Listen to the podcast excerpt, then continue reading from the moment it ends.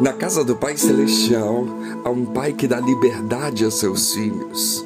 E levantando-se foi para o seu pai, e quando ainda estava longe, viu o seu pai e se moveu de íntima compaixão. E correndo, lançou-se-lhe ao pescoço e o beijou. Lucas 15, 20. Como descreveríamos nossa casa?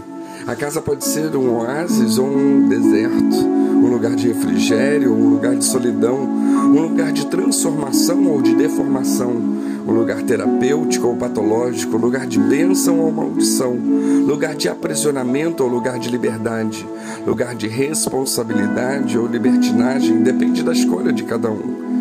E o que deve provocar nas pessoas o desejo de voltar para essa casa? Infelizmente, vivendo em uma, vivemos em uma época em que muitas pessoas preferem estar longe de casa e outras, ao se ausentarem de casa, não sentem saudade nem vontade de retornar.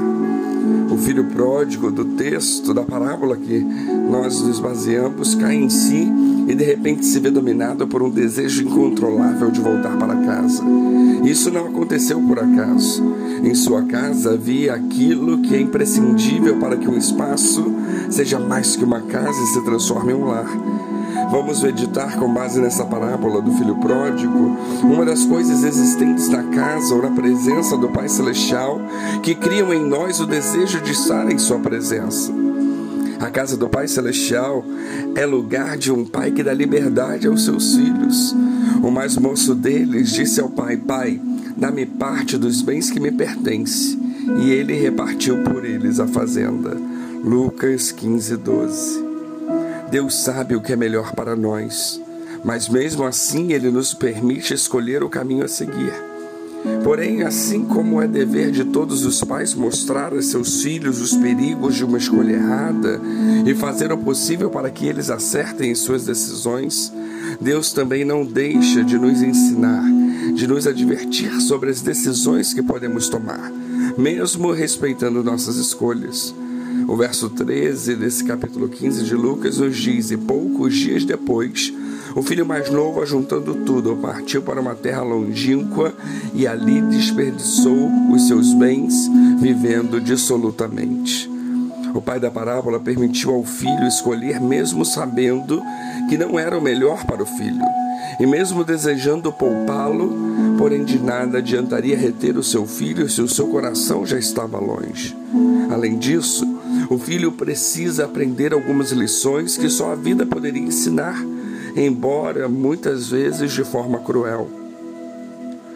Os versículos 14 e 16 do capítulo 15 de Lucas nos dizem: E havendo ele gastado tudo, houve naquela terra uma grande fome, e ele começou a padecer necessidade, e ele foi e chegou-se a um dos cidadãos daquela terra, o qual mandou para os seus campos a apacentar porcos.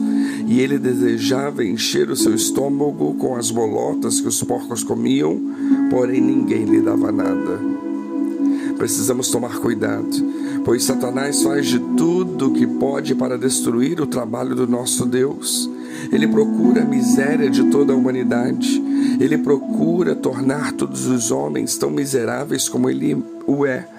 Ele deseja que sejamos seus escravos e usa muitos disfarces para nos capturar.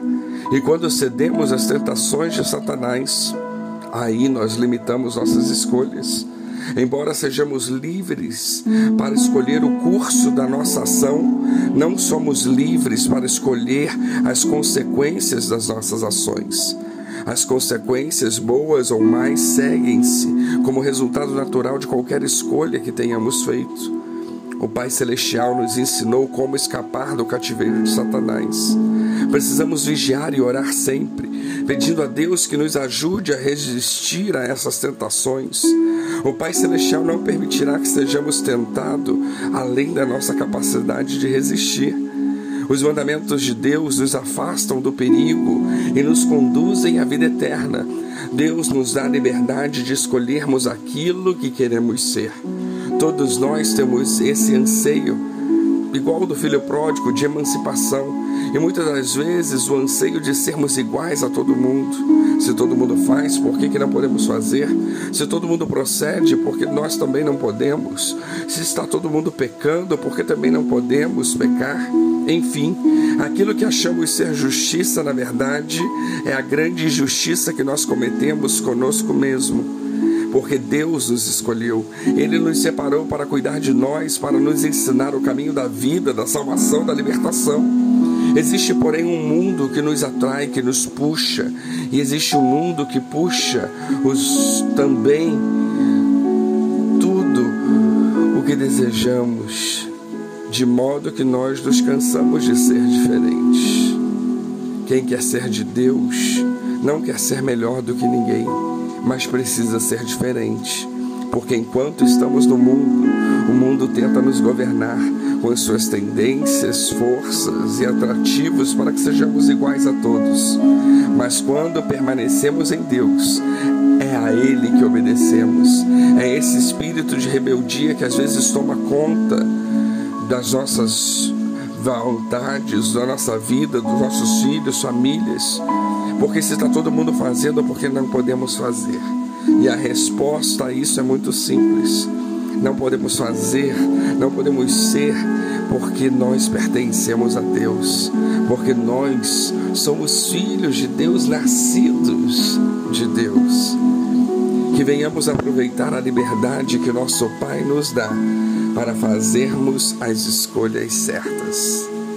Na casa do Pai Celestial, há um Pai que dá liberdade aos seus filhos. Que Deus nos abençoe.